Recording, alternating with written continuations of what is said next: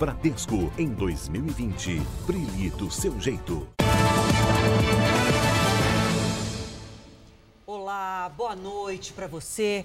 Uma engenheira de 26 anos foi morta em São Paulo ao reagir a um assalto. As câmeras de segurança mostram a abordagem, o crime e a fuga dos assaltantes. Na calçada, as duas amigas conversam ao lado da moto. De repente, os criminosos chegam e iniciam o um assalto. Um deles sobe na motocicleta que queriam roubar, mas não consegue dar a partida.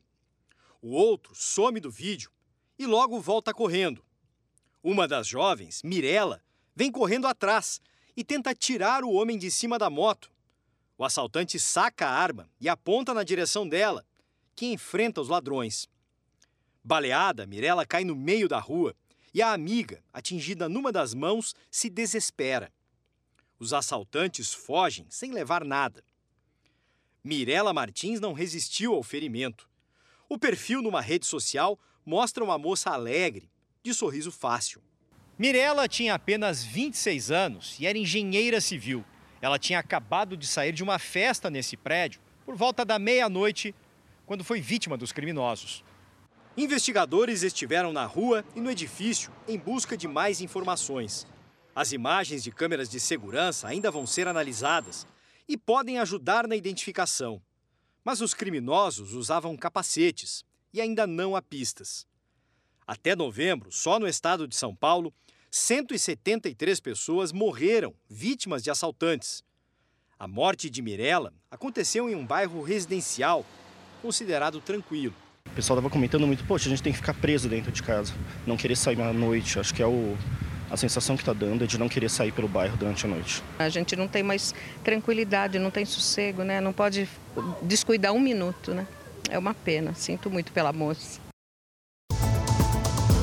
Veja agora outros destaques do Jornal da Record. Vale paga mais para acionistas do que para vítimas de tragédia em Brumadinho. Os radares móveis voltam às estradas brasileiras. E a polícia flagra racha de motos em alta velocidade. Na nova série especial, levamos o panetone e a rabanada para o banco dos réus.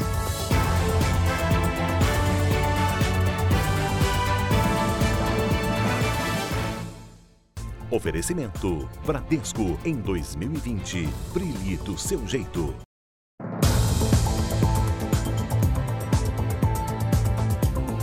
Quadrilha que tentou assaltar o Banco do Brasil em Campo Grande investiu um milhão de reais para cavar um túnel até o cofre. Essa é uma das conclusões da polícia. É só que esse plano milionário não deu certo. Os policiais chegaram a tempo de evitar o roubo. O galpão vizinho ao Banco do Brasil foi alugado seis meses atrás. A escavação começou em seguida, com escoramento de vigas de metal e reforço de madeira. Para chegar ao túnel, descemos cerca de seis metros e vamos andar por ele até chegar ao banco. À medida que a gente vai avançando, o local vai ficando cada vez mais estreito. Olha só a abertura, que minúscula que a gente vai ter que passar. Vai ter que ir praticamente gateando, não tem outro jeito.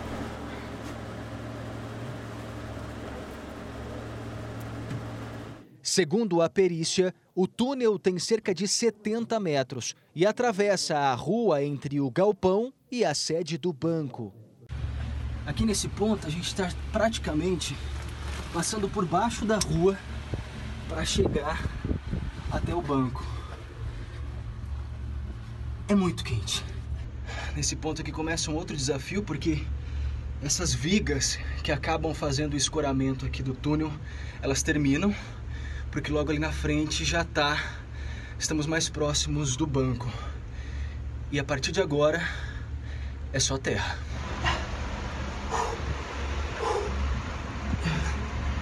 E aqui já é o piso da agência do Banco do Brasil. Tem gente, inclusive, trabalhando aqui em cima. E aqui a gente tem uma chapa de concreto. A gente percebe que eles tentaram aqui romper. Até o encanamento aqui já foi destruído, mas não tiveram sucesso. A chapa de aço impediu o ataque dos bandidos. A gente não sabe precisar os valores ali, mas a gente acredita que poderia ser um dos maiores roubabancos da história do Brasil. Seis homens e uma mulher foram presos em flagrante. Um deles está hospitalizado. Dois foram mortos. Segundo a polícia, o cabeça do grupo já tinha experiência em escavação de túneis e dessa vez o grupo investiu pesado na tentativa de chegar ao cofre do banco. A gente observou aí na, nas investigações um aporte financeiro muito forte que esse grupo detinha ah, entre veículos, locação de imóveis, custos com alimentação, entre outros aí, a gente acredita que esses valores suplantam, estão muito próximos de um milhão de reais. Um susto, um ato de coragem e um final feliz. Uma criança foi atacada por um pitbull no Rio de Janeiro e salva por um desconhecido que passava pelo local. Quatro dias depois do pavor, o alívio. Coração doendo, né? Coração de mãe Qualquer um que é mãe vai entender o que eu estou falando. Por incrível que pareça, João Paulo, de apenas 4 anos, está apenas com alguns ferimentos no queixo. Ele arranhou aqui e aqui nas costas e aqui na minha boca. O homem que o salvou também só teve alguns arranhões. Só ferimento leve só, graças a Deus, estou bem. A criança que ficou mais do que eu, entendeu? Uma sorte perto do que poderia ter acontecido. As câmeras de segurança registraram tudo. Um cachorro da raça Pitbull ataca o menino que estava junto com a babá. Ela cai no chão. O vizinho que passava por ali entra no meio e tenta tirar a criança da boca do cachorro. Ele chuta o pitbull, puxa o animal até soltar o garoto. O cachorro então passa a morder as pernas dele. O jovem tenta se esquivar, consegue colocar João Paulo em cima de um carro estacionado na rua. Ele segue se defendendo até também subir no carro. João Paulo se lembra de cada detalhe. Ele foi lá, tocou o, a Ana primeiro, o patinete da Ana, a parte de trás, que é o freio. Aí, aí depois ela tocou ela, aí depois ela tocou o meu patinete e eu. Já o salva-vidas do João se chama Patrick, Patrick do céu. Aliviado por ter uma criança salva, tá com vida hoje em dia, vai passar Natal bem com a família. E é isso aí. O cachorro já tinha aparecido na rua horas antes do ataque ao garoto, mas segundo os moradores, o animal estava dócil, não apresentava comportamento agressivo. Na vizinhança, ninguém sabe também quem é o dono do pitbull, que foi levado daqui pelo Corpo de Bombeiros até um centro de zoonoses. No ataque, a babá do menino caiu e quebrou o braço. Ela diz que ficou com medo e foi pedir ajuda. Eu saía, mas eu não saía, eu fiquei parada porque o João gritava muito. Tia Fê, tia Fê. A mãe do João Paulo vê o vizinho como um herói que veio do nada para salvar o filho dela. Ele tem duas semanas que ele me pediu um, um, um super-herói, um boneco de super-herói original. E aí eu falei com ele lá no hospital: pronto, agora eu vou mandar fazer um boneco do Patrick, que é o seu herói original. É justo. Perto de completar 11 meses da tragédia de Brumadinho, o lucro que vai ser dividido entre acionistas da Vale em 2019 é superior às indenizações que devem ser pagas às famílias das vítimas. O anúncio foi feito nesta reunião em Nova York entre os dias 6 e 8 deste mês. No encontro, a Vale anunciou que vai repassar aos acionistas mais de 7 bilhões de reais na forma de juros de capital próprio quase um bilhão a mais do que para as vítimas de Brumadinho, que esperam receber cerca de 6 bilhões e meio de reais em indenizações. O Ministério Público Estadual, responsável por alguns acordos dos moradores com a mineradora, criticou. Ela sempre nega o direito dos atingidos numa tentativa de talvez economizar. E as pessoas que são vítimas né, dessa atividade minerária predatória acabam ficando a ver navios. Isso é muito triste. A Vale informou que a distribuição do lucro é o resultado de operações realizadas no segundo semestre. A mineradora alega prejuízo nos primeiros seis meses deste ano por causa do rompimento da barragem. Ainda não se sabe quando o dinheiro vai ser depositado para os acionistas. Especialistas do mercado financeiro acreditam que deve ser no segundo semestre do ano que vem. Segundo a Vale, 4 mil moradores já teriam recebido 2 bilhões de reais em indenizações. Pelo menos para a dona Vicentina, o dinheiro ainda não chegou. A obrigação deles é depositar, né? Não? Eu acho. E até agora nada? agora. No Rio de Janeiro, a concessionária Lanza é acusada de cobrar por uma obra que não fez e de superfaturar várias outras construções. É, além disso, a empresa é suspeita de ter causado prejuízo que passa de um bilhão e meio de reais aos cofres da prefeitura. As ruas são estreitas e os acessos congestionados para a linha amarela. O bairro de Bom Sucesso, onde está localizado o Complexo do Alemão, na zona norte do Rio, tem trânsito pesado. Para se deslocar por aqui, os moradores precisam enfrentar a linha amarela. Para atravessar é, é, sempre trânsito, é sempre trânsito. É muito ruim atravessar mesmo. E a linha amarela também está sempre agarrando, tem muito carro também. Hoje, por exemplo, chove assim, então é o caos total. A construção de dois viadutos na região que melhorariam o trânsito fazia parte do pacote de nove obras que a concessionária Lança se comprometeu a fazer. Os acessos não saíram do papel. Mas eles constam do investimento de mais de 250 milhões de reais em obras assinados no contrato entre a Prefeitura do Rio e a Lanza em 2010. Na época, o então prefeito Eduardo Paes concordou em prorrogar o prazo de concessão da Lanza para mais 15 anos, além da revisão anual de tarifas. A auditoria feita pela Controladoria Geral do município descobriu que a Lanza superfaturou obras. Foram comparados os custos propostos pela gestão de Eduardo Paes com os praticados pela prefeitura. As diferenças são milionárias em todas as sete obras. Na Avenida Ayrton Senna, na Zona Oeste, a obra custou quase 20 milhões de reais a mais, segundo a controladoria. No total, o superfaturamento chega a quase 100 milhões de reais. O orçamento superfaturado foi aprovado pelo então secretário de Obras do Rio, Alexandre Pinto. O diretor da concessionária, Gabriel Jacondino, em depoimento à CPI da linha amarela, confirmou que os custos foram sugeridos pela Prefeitura do Rio, na gestão de Eduardo Paes. Na época, Alexandre Pinto autorizou engenheiros para fiscalizar as obras na linha amarela. O ex-secretário e dois fiscais foram presos na Operação Lava Jato, suspeitos de receber propina de empreiteiras.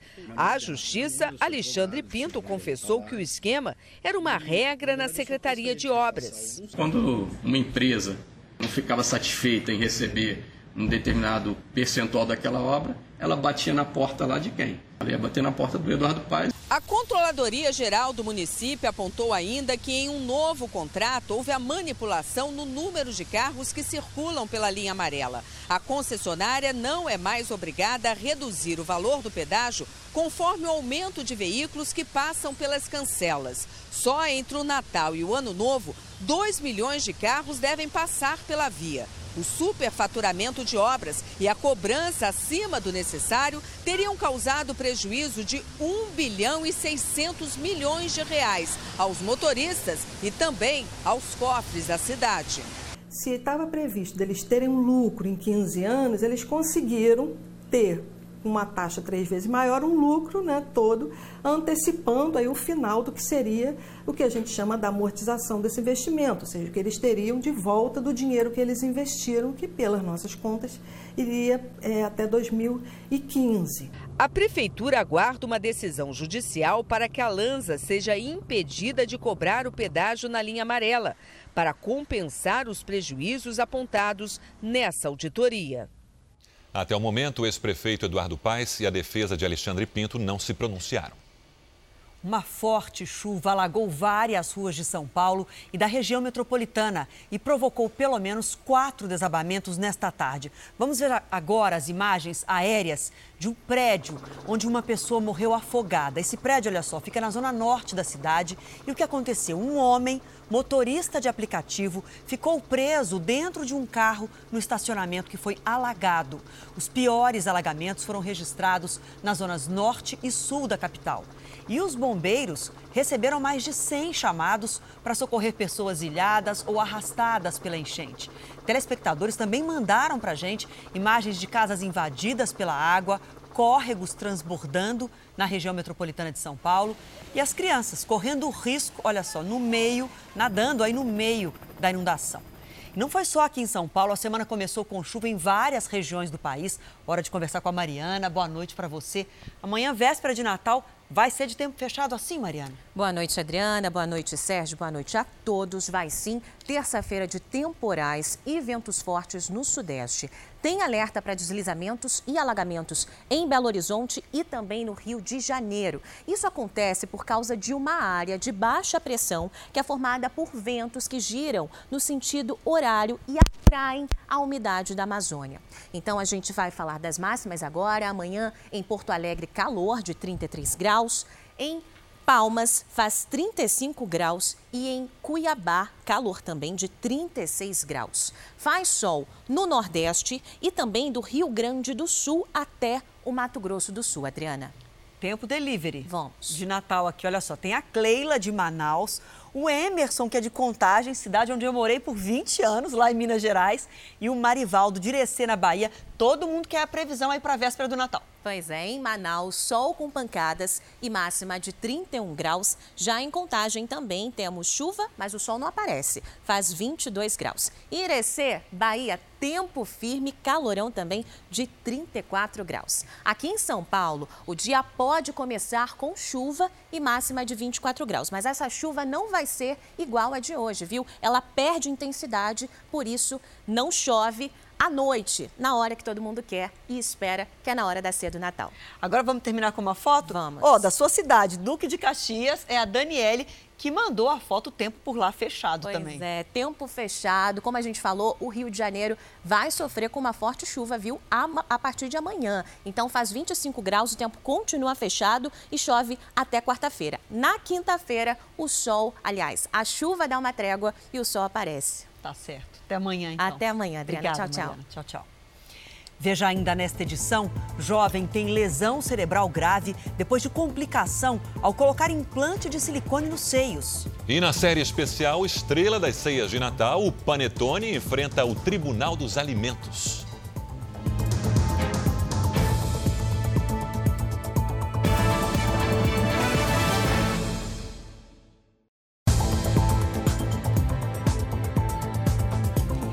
Governo federal enviou hoje à Câmara dos Deputados um projeto de lei complementar que estabelece novas regras em caso de quebra de bancos. Vamos ao vivo até Brasília falar com Luiz Fara Monteiro, que tem os detalhes para a gente. Boa noite para você, Fara. Oi, Adriana, boa noite. O projeto sugere a criação de dois novos regimes de resolução, que são as regras de procedimentos para os controladores dos bancos e que substituem os três regimes existentes. Uma das novidades seria a obrigatoriedade de se recorrer à capital do banco e de acionistas como a primeira opção para compensar perdas e manter as atividades bancárias. Também prevê mecanismos de proteção do sistema, com criação de fundos privados do sistema financeiro. Por essa proposta, proposta enviada pelo governo, em casos de crises severas e após o uso de todos os recursos privados, a possibilidade de uso de dinheiro público. Nesse caso, o Tesouro Nacional seria o primeiro a ser reembolsado após a eventual recuperação da instituição.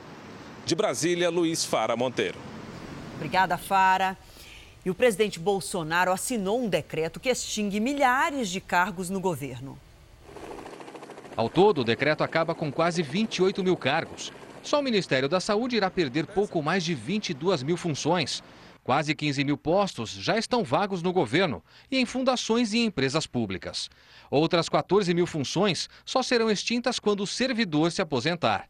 A medida atinge ministérios como Educação e Previdência e órgãos como IBAMA e a Polícia Rodoviária Federal. O decreto, publicado no Diário Oficial, também proíbe a abertura de concurso público e o provimento de vagas adicionais.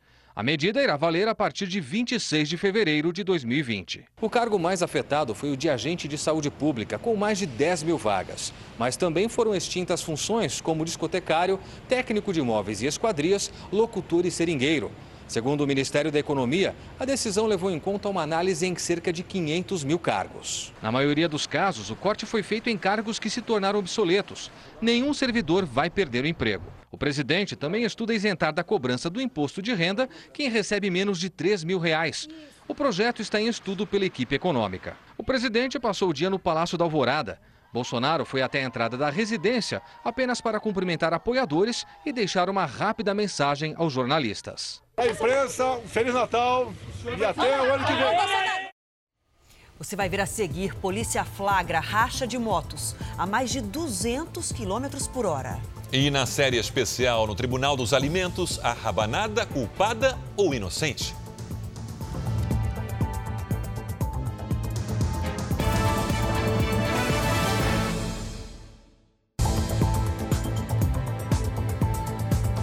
Nos Estados Unidos, uma adolescente ficou com danos cerebrais graves durante uma cirurgia de implante de silicone nos seios. Os pais da jovem acusam a equipe médica de negligência. É, e esse caso levanta o debate sobre o número cada vez maior de adolescentes e jovens que se submetem a cirurgias plásticas. Saudável e cheia de energia. Essa era Emily quatro meses atrás. Hoje ela está assim, sem poder falar, comer ou se mover. É muito difícil ver ela desse jeito, diz a mãe da garota. Em agosto, a jovem de 18 anos procurou esta clínica para fazer um implante nos seios. Pagou o equivalente a 24 mil reais. A família acusa o cirurgião e o anestesista de erro médico, omissão de socorro e negligência. E entrou com uma ação contra eles. De acordo com o processo, após receber anestesia, Emmeline foi deixada sozinha na sala de operações.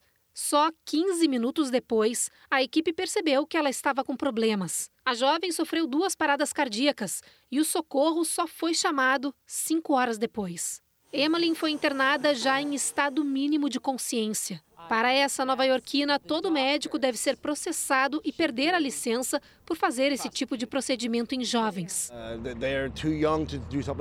Jack diz que uma pessoa de 18 anos ainda é muito jovem para decidir fazer algo permanente no corpo. A Associação Americana de Cirurgiões Plásticos divulgou pela primeira vez no ano passado um guia para os cuidados e segurança nas cirurgias em jovens de até 19 anos. O documento aprova algumas operações como reconstrução nasal, fenda labial, redução de seios para mulheres quando necessário e otoplastia. Outros procedimentos, como o implante de silicone, que seria realizado em Emmeline, devem ser avaliados com mais cautela.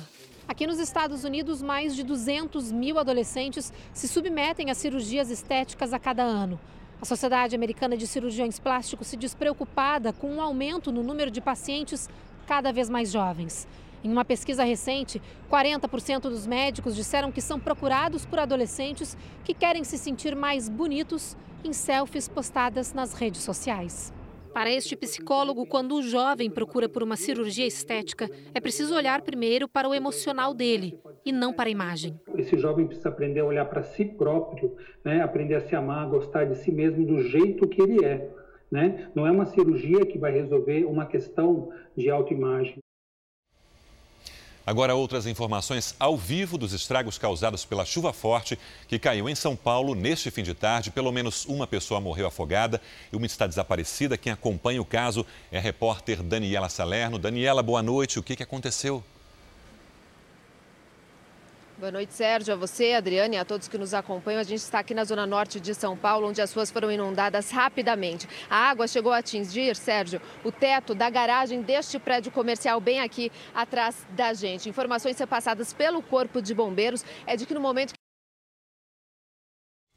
a gente Bom, perdeu a comunicação é, com a Daniela. Infelizmente a gente perdeu, mas a gente confirmou a informação de que um motorista de aplicativo preso na garagem do prédio acabou morrendo. A gente já muda de assunto, porque por decisão da Justiça, os radares móveis vão voltar às estradas de todo o Brasil. Desde agosto, o uso desse tipo de equipamento estava proibido pelo governo federal. E pouco antes disso acontecer, três motociclistas foram flagrados pela Polícia Rodoviária em um racha no interior de São Paulo.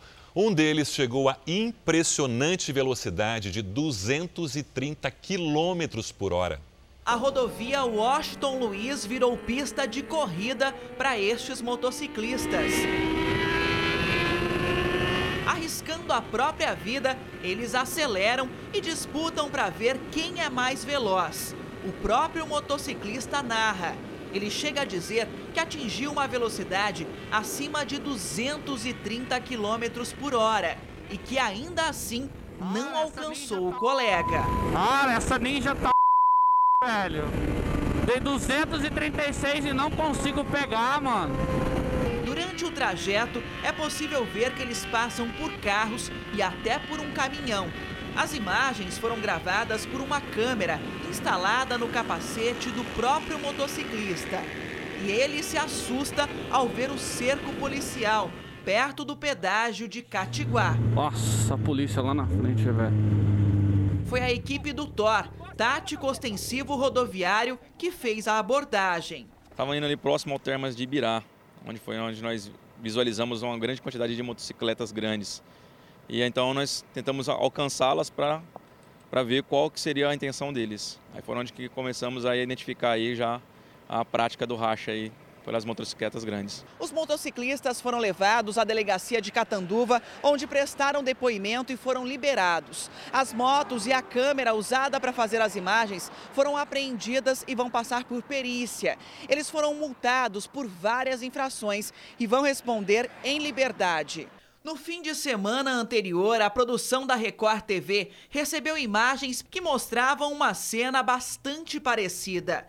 Dois motociclistas também disputavam uma corrida na mesma rodovia e faziam manobras arriscadas entre carros. A Polícia Rodoviária intensificou a fiscalização. Quem for pego vai ser punido. Tem que ser punido, né? Colocar a vida de tanta gente em risco. Olha só, essa semana é especial, as famílias se reúnem para comemorar o Natal e logo em seguida a chegada do Ano Novo. E nessa época, o cardápio é cheio de delícias e tentações. Nós levamos os principais pratos ao Tribunal dos Alimentos. Então, a partir de agora, vamos ver quem foi absolvido e quem foi parar atrás das grades. No julgamento de hoje, o panetone e a rabanada.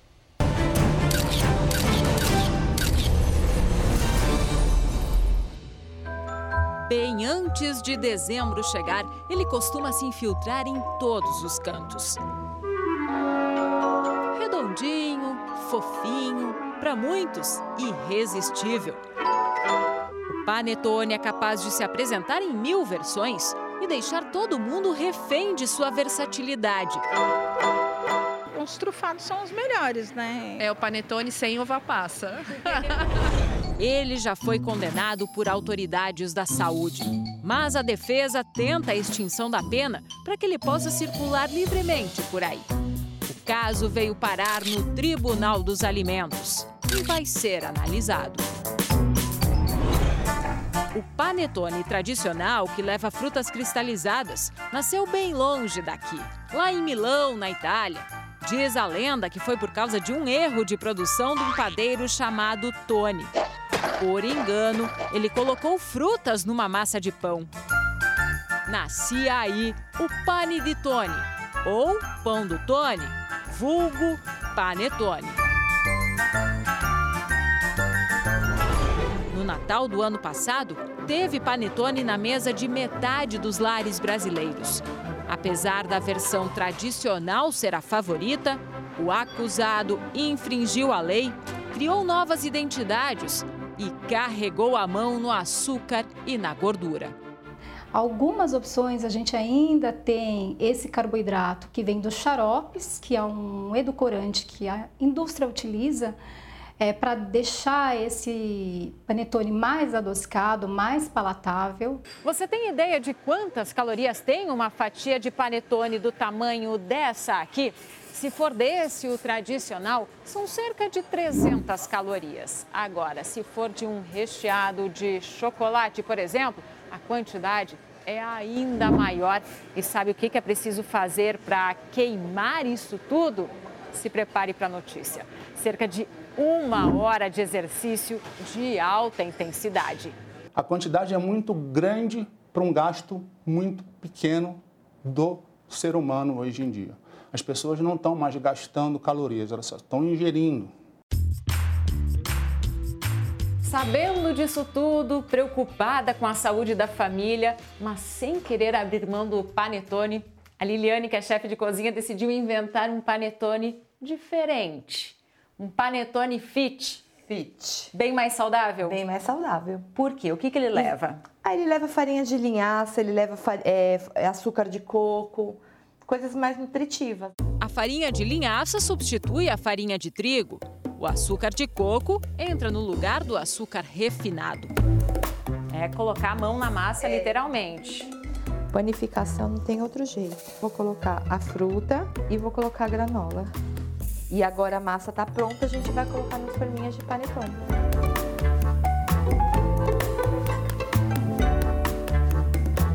Uma delícia. Que entrem no caso os juízes.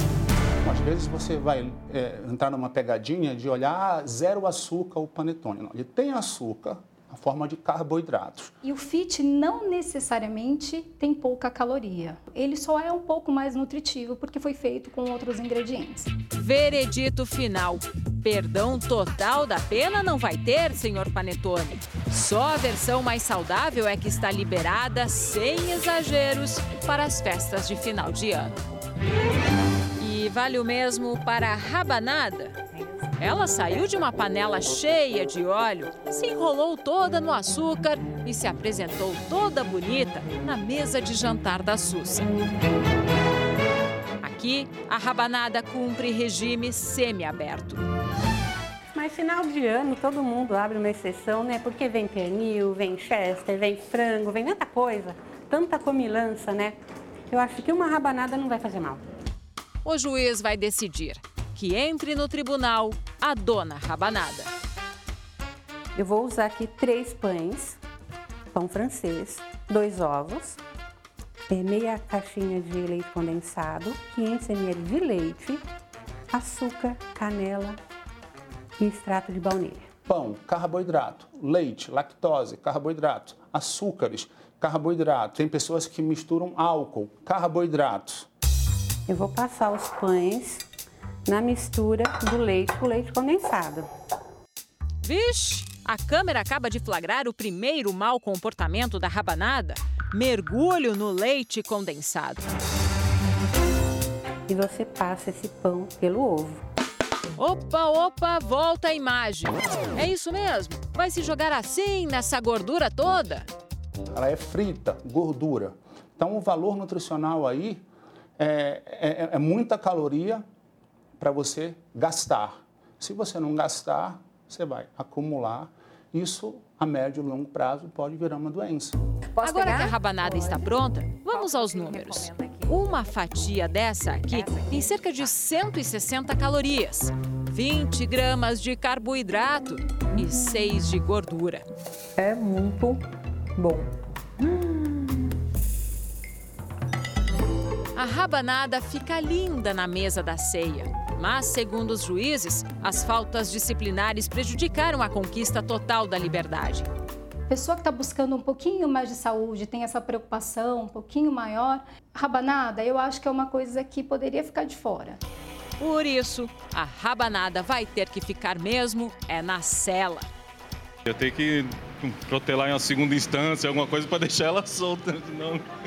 Habeas corpus. Habeas corpus, qualquer coisa, deixar ela livre. melhor recorrer à esteira. Aí tem salvação. E olha, eu conversei com a repórter Angélica Sattler sobre o Tribunal dos Alimentos e todos os pratos que serão julgados aqui no JR essa semana. É só acessar as nossas redes sociais. Só conversaram ou provaram também? Eu acho que hoje só conversamos. A Angélica provou bastante. O Jornal da Record termina aqui. A edição de hoje na íntegra e também a nossa versão em podcast estão no Play Plus e em todas as nossas plataformas digitais. E à meia-noite e meia tem mais Jornal da Record nesta semana com Leandro Stoliar. Fique agora com a novela Amor Sem Igual. A gente volta a se encontrar amanhã, véspera de Natal. Até lá. Boa noite, até amanhã.